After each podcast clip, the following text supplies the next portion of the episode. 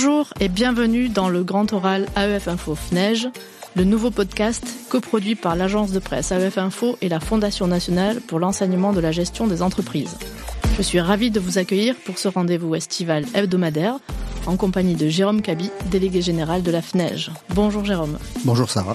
Nous avons le plaisir de recevoir aujourd'hui Olivier Aptel, directeur général de la Rabat Business School, pour un petit voyage d'une vingtaine de minutes de l'autre côté de la Méditerranée, au Maroc.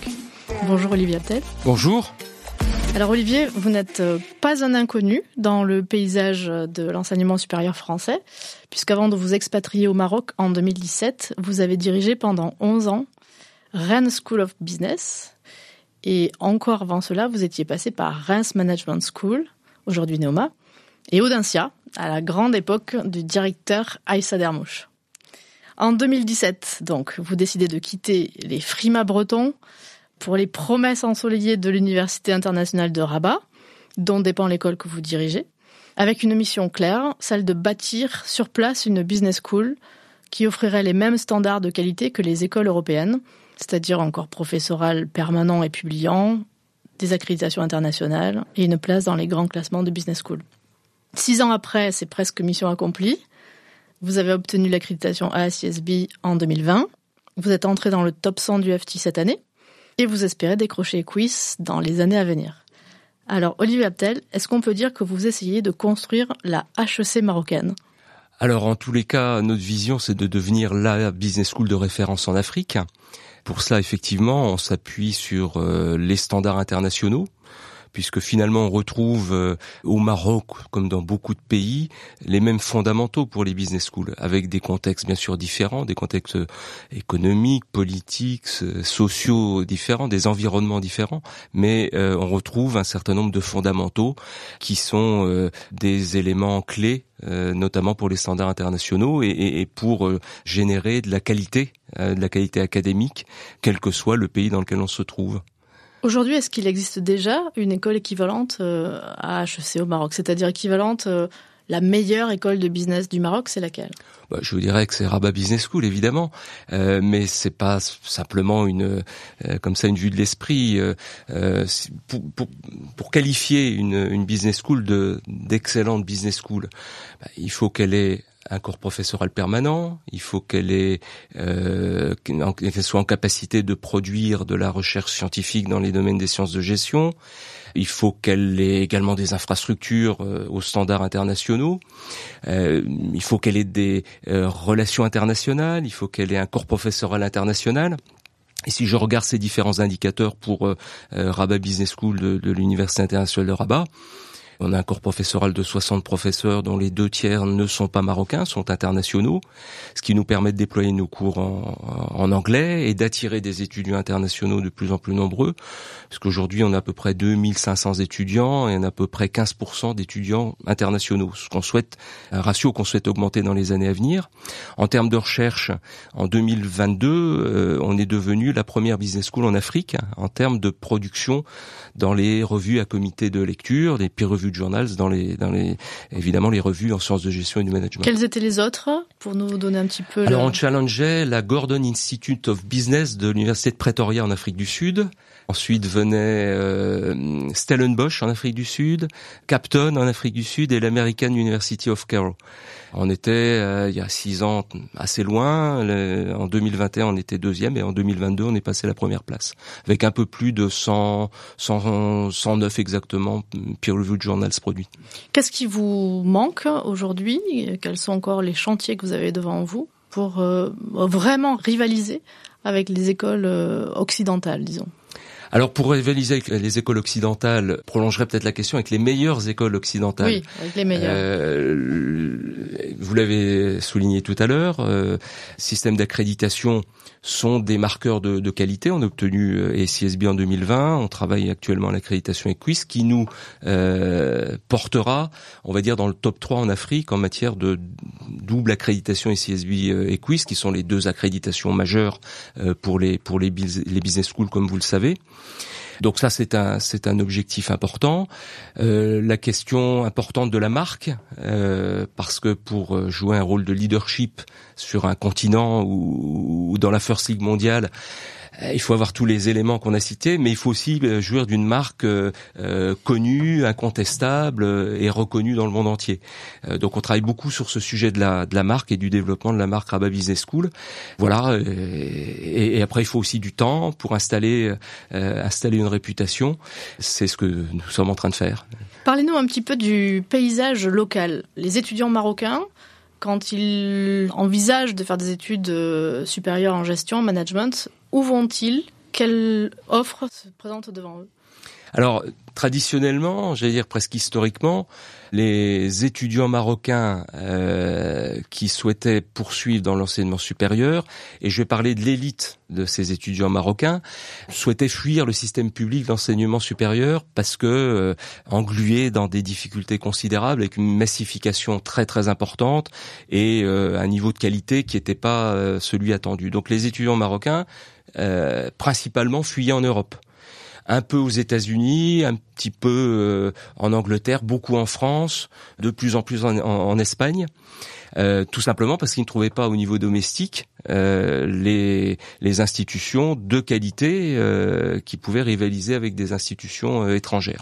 Donc c'était un mouvement, on se posait même pas de questions dans les familles. Hein. Tu, tu, tu veux après tu veux faire des études supérieures après le bac, eh tu pars en Europe ou éventuellement aux États-Unis, au Canada. Ou tu fais une prépa dans un lycée au Maroc. Alors, il y avait effectivement une offre de prépa, qui a subi un certain nombre de bouleversements ces, dernières années, euh, mais qui était effectivement un tremplin pour les concours, notamment les concours français ensuite. Le mouvement qu'on voit quand même aujourd'hui, c'est à la fois pour des raisons conjoncturelles. Bon, on a eu la Covid qui a, qui a bouleversé tout ça, les questions de visa qui compliquent les choses, et puis en parallèle, on voit émerger euh, quelques institutions euh, qui euh, bien vont offrir des alternatives crédibles. pourquoi aller dans une institution, que ce soit en France ou n'importe où dans le monde, qui n'est pas classée dans le Financial Times, par exemple, qui n'a pas forcément une accréditation qui n'a pas forcément un niveau d'internationalisation, qui donne pas forcément des cours en anglais, qui a pas forcément une marque euh, reconnue, mais qui a le seul avantage d'être à Paris ou d'être euh, à Madrid, euh, et tout ça pour trois ou quatre fois plus cher.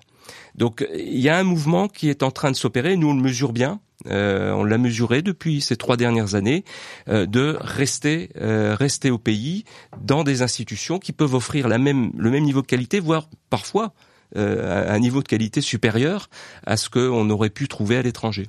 Est-ce qu'on peut élargir au-delà du Maroc ce raisonnement? C'est-à-dire que vous parliez tout à l'heure de l'Afrique du Sud d'une part et puis de l'Afrique du Nord d'autre part. Est-ce que ce mouvement de localisation euh, s'étend? Alors, il euh, y a, peut-être effectivement encore deux Afriques. L'Afrique anglophone qui est plutôt attirée par l'Afrique du Sud, qui a développé des, des, business schools de très bonne qualité, et qui euh, les étudiants, par exemple nigériens, vont euh, pour ceux qui peuvent le faire, vont plutôt en Afrique du Sud. Et l'Afrique francophone, euh, qui est plutôt attirée vers le Maroc pour des questions linguistiques. Et puis c'est le Nord, et on est tous le Nord ou le Sud de quelqu'un. Donc pour un étudiant gabonais, aller au Maroc, ben, c'est comme un étudiant français qui, qui va aux États-Unis. C'est le Graal, c'est l'Eldorado. Alors en Afrique, euh, en dehors du Maroc et de l'Afrique du Sud, euh, il y a très peu d'institutions encore au niveau international. Il y en a quelques-unes. Euh, on parlait du Nigeria, il y a une institution, Lagos Institute, qui a été accréditée il y a quelques années par la CSB, qui, on peut dire qui est au standard international, internationaux. en dehors de ça, il y a beaucoup d'écoles de commerce mais il y a de tout. Euh, il y a des écoles d'appartements, hein, c'est-à-dire c'est des, des, des, endroits où on loue un plateau et puis on fait venir des vacataires, on fait de la planification de cours et ça s'arrête là. Et puis on commence à voir émerger quelques institutions qui ont choisi de euh, d'affronter euh, les normes internationales et, et, et de jouer ce jeu-là. Et dans les universités? Les universités sont principalement des universités publiques. Euh, il y a très peu d'universités privées.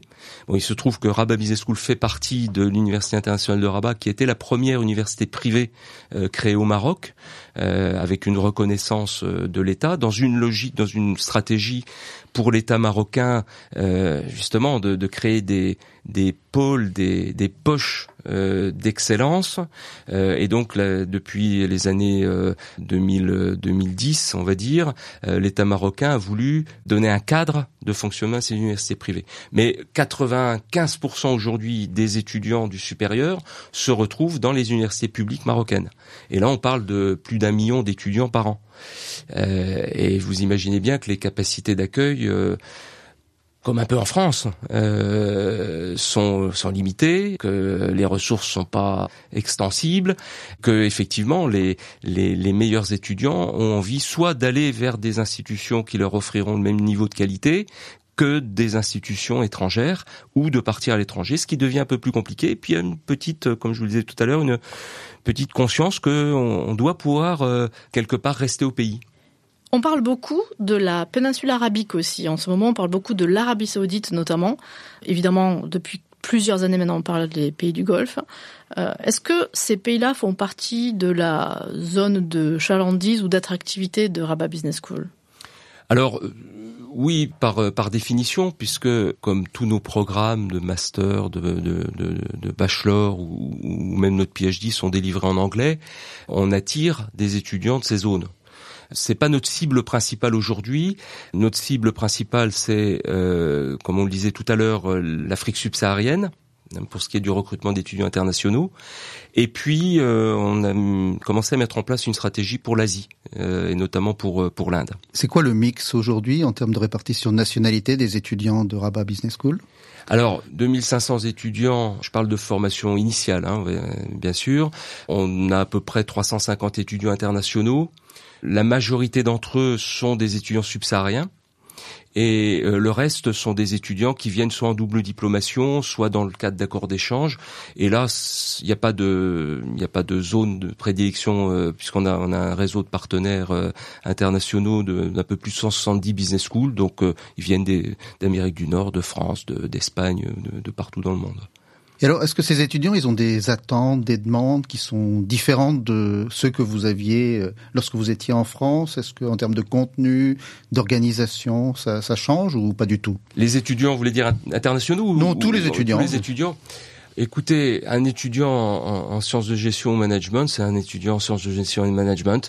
C'est des générations alpha c'est euh, des étudiants qui aspirent bien sûr à obtenir un diplôme de qualité qui va leur permettre une insertion professionnelle rapide, mais c'est des étudiants qui sont aussi dans l'attente de vivre euh, une expérience au cours des meilleures années de leur vie, euh, donc une expérience enrichissante dans laquelle ils vont pouvoir développer des projets, des activités extracurriculum, s'engager dans des associations, des clubs. Donc, euh, pour répondre directement à votre question, je vois pas trop de différence. D'accord. Voilà. Et, alors, en termes de, langue d'enseignement, vous évoquiez l'anglais tout à l'heure. Le français tient encore une place importante ou il est plutôt en voie de disparition euh? Alors, le français, historiquement, pour les raisons qu'on connaît, était une des langues officielles au Maroc. Ça a beaucoup changé dans les années 80 puisque euh, les autorités de l'époque ont décidé l'arabisation de l'enseignement et donc l'enseignement public marocain est principalement euh, déployé en, arabe, en langue arabe. C'est pour ça que beaucoup de, familles qui le pouvaient sont allées vers des missions étrangères. Euh, notamment la mission française qui est très présente au Maroc avec l'AEFE, mais pas que. Les écoles américaines, espagnoles, belges se sont multipliées pendant euh, pendant ces, ces au cours de ces 20 dernières années. Ce qui fait qu'aujourd'hui, on va dire que une frange de la population qu'on pourrait parler, qualifier d'élite, euh, est plutôt encore francophone. La grande majorité de la population est de moins en moins francophone, ce qui fait que dans la rue, vous parlez à quelqu'un qui a plus de 40 ans, vous pouvez communiquer en français très facilement mais en dessous de 40 ans, ça devient plus compliqué. Euh, le français, pour euh, l'homme ou la femme de la rue, euh, a perdu beaucoup de vitesse. Et aujourd'hui, il y a un bruit de fond qu'on entend, qui est peut-être conjoncturel, lié à des difficultés, on va dire diplomatiques et conjoncturelles entre la France et et le Maroc mais qui a toujours eu des hauts et des bas, donc on est plutôt dans un bas. Mais en tous les cas, on entend un bruit de fond qui, qui viendrait des, des autorités marocaines disant il faut imposer l'anglais. Euh, à l'école et le français euh, n'est plus une priorité. Alors ce qu'on constate nous, c'est que les, la génération des étudiants qu'on recrute sont de plus en plus anglophones. Euh, il y a six ans, quand je, je suis arrivé, j'ai mis en place une English track dans le bachelor, qui était euh, une niche dans le bachelor. Quelques candidats qui allaient. Donc English track, c'est 100% des études en anglais. Le, la track standard, c'était une progressivité en anglais, 30% euh, première année, 50% deuxième année, 100% troisième année. Eh bien, il y a un renversement cette année. On a plus de candidats pour l'English track que pour la standard track, ce qui démontre une, une évolution. Tant qu'on est sur euh, les questions d'état d'esprit de cette euh, nouvelle génération, il y a eu le Covid, cette rupture euh, anthropologique majeure pour certains observateurs. Est-ce que vous sentez un impact de cette période de 2-3 ans sur les jeunes que vous avez aujourd'hui dans votre école? Est-il le même que celui qu'on observe en France? Et plus largement sur la société marocaine, est-ce que vous avez l'impression que les conséquences économiques, sociales, peut-être géographiques aussi, sont similaires? Alors sur les, les, jeunes, oui, clairement, on a on a euh, observé que euh, les jeunes diplômés du bac Covid euh, qu'on retrouve aujourd'hui en première ou deuxième année euh, de, de, bachelor ont été impactés. Euh, alors ça se traduit par une plus grande difficulté euh, à se concentrer dans les cours, euh, une plus grande difficulté à se socialiser, un individualisme un peu plus euh, un peu plus marqué. Donc ça nous oblige aussi à adapter la pédagogie, à faire plus de digital, parce que sinon ils s'ennuient très facilement. Donc on a on a vraiment vu une rupture sur sur cette cette génération. Pour ce qui est de l'économie, c'est un petit peu comme en France, c'est-à-dire qu'il y a eu effectivement un choc euh, majeur. Euh, les autorités à l'époque ont, ont, fait du quoi qu'il en coûte à, la, à leur manière, euh, notamment euh, au niveau des populations les, les plus pauvres. Hein. Ils ont distribué beaucoup d'argent pour euh, pour éviter tout simplement pour que les gens puissent puissent survivre et puissent puissent manger à leur faim, sachant que beaucoup des emplois euh, dans le secteur informel étaient des emplois un peu de, de, de commerce, de petits commerces, de, de services à la, à la, personne, etc. Et que tout ça a été gelé pendant le pendant le, la période Covid. Puis sorti de cette période-là, le tourisme est reparti peut-être même encore davantage euh, de ce qu'il était avant le avant le Covid. Et puis l'économie est repartie. Voilà. Donc euh, à peu près une similarité par rapport à ce que ce que ce qui a pu être vécu en France. Alors, on a beaucoup parlé des étudiants, parlons un tout petit peu des, des, des, des professeurs, des enseignants-chercheurs. Euh, c'est facile, difficile de recruter des, des enseignants-chercheurs quand on est à la Rabat Business School ou c'est comme ailleurs, comme pour les étudiants en termes de comportement? Alors, c'est comme partout très difficile. Parce que dans le monde entier, on trouve des chercheurs qui cherchent et on cherche des chercheurs qui trouvent. Euh, le système d'enseignement euh, supérieur marocain, comme dans beaucoup de pays, ne pro produit beaucoup de docteurs, beaucoup de PhD, mais finalement très peu de vrais chercheurs. Quand on a une stratégie euh, comme la nôtre, qui est, ambitieuse euh, et qui s'appuie notamment sur les, normes internationales, on doit constituer un corps professoral permanent d'enseignants-chercheurs, et pas seulement dans la posture de recherche, mais qui sont des, chercheurs publiants, puisque l'output de la recherche, qu'on le veuille ou non, ça reste, euh, et bien que ce soit toujours éternellement un débat, euh, euh, la qualité et la quantité des peer-reviewed journals publiés par le corps professoral. Donc, depuis depuis six ans, on a, été amené pour constituer ce corps professoral de 60 professeurs et pour les deux tiers non non domestiques, ben aller chercher dans le monde entier, euh, en élargissant au maximum l'assiette la, de, recrutement pour finalement euh, pouvoir retrouver euh, le, les profils que qu'on souhaitait recruter. Mais bien sûr, c'est difficile parce que euh, je crois que c'est la même chose dans, tous les pays. Il y a un déficit de on va dire de, jeunes diplômés dans les sciences de gestion, aguerris et on va dire formés à la recherche. Et donc il y a une compétition euh, ici comme ailleurs, mais bon, on, s'accroche et, on a plus ou moins réussi pour l'instant à constituer ce corps professoral permanent. Alors Olivier Abtel, on a vu beaucoup d'écoles françaises, euh, qu'elles soient de business ou d'ingénieurs, essayer de percer sur le marché marocain en installant des campus sur place notamment, parfois même à la demande des autorités marocaines. Le marché de l'éducation supérieure, à votre avis, est-il en attente de ce type d'offre au Maroc? Y a-t-il de la place pour les écoles françaises euh, dans ce pays aujourd'hui et une appétence de la part des étudiants marocains pour les marques françaises? Je crois que le mouvement, il est, plus trop là.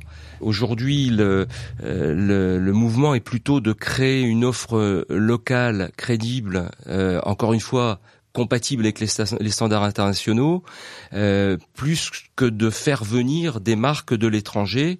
Euh, et, l'histoire récente a montré que euh, cette approche n'était pas forcément la meilleure, puisqu'il y a beaucoup de prétendants et finalement très peu de, de success story. Il y a beaucoup d'écoles qui sont venues et qui sont reparties. Vous auriez des exemples? Oh ben on les connaît tous. Euh, c'est peut-être pas la peine d'enfoncer le clou. De toute façon, la stratégie, ça, les stratégies, c'est aussi des tentatives, des essais. Je pense que les bonnes stratégies, euh, parce que ça ne veut pas dire que les écoles françaises n'ont pas leur place au Maroc. Ça veut dire que pour exister sur un marché comme celui-ci, qui est souvent d'ailleurs plutôt mis en perspective d'un marché africain, le Maroc étant considéré comme le hub de l'Afrique, la stratégie peut-être la meilleure serait non pas de s'installer avec sa marque, son catalogue, ses prix, on a vu que ça marchait pas bien, mais plutôt que d'essayer de, trouver des, euh, des partenariats avec des écoles installées sur place et des partenariats qui soient euh, gagnant-gagnant et dans une logique qui soit pas une logique postcoloniale parce que c'est très très mal vécu. Il y, a, y, a, y, a, y, a, une histoire, il y a, une euh, comment dire, il y, a, un passif dont il, il, faut tenir compte et donc il y a certainement de la place pour des écoles internationales qui souhaiteraient venir au Maroc. D'ailleurs, il ça existe, pas seulement des françaises, mais on voit beaucoup d'écoles allemandes euh, vouloir euh, s'installer. Les Canadiens sont très présents, les États-Unis de plus en plus. Les Chinois? Euh, On les voit pas trop encore. Dans le domaine de l'éducation, ça ne saurait tarder, et pour l'instant pas trop. Donc euh, voilà, aller euh, à l'assaut d'un marché comme celui-ci nécessite de bien comprendre l'écosystème et d'y aller euh, non pas en conquérant mais en partenaire potentiel et démontrer que ça pourra apporter quelque chose, une valeur ajoutée aux, étudiants, aux étudiants marocains.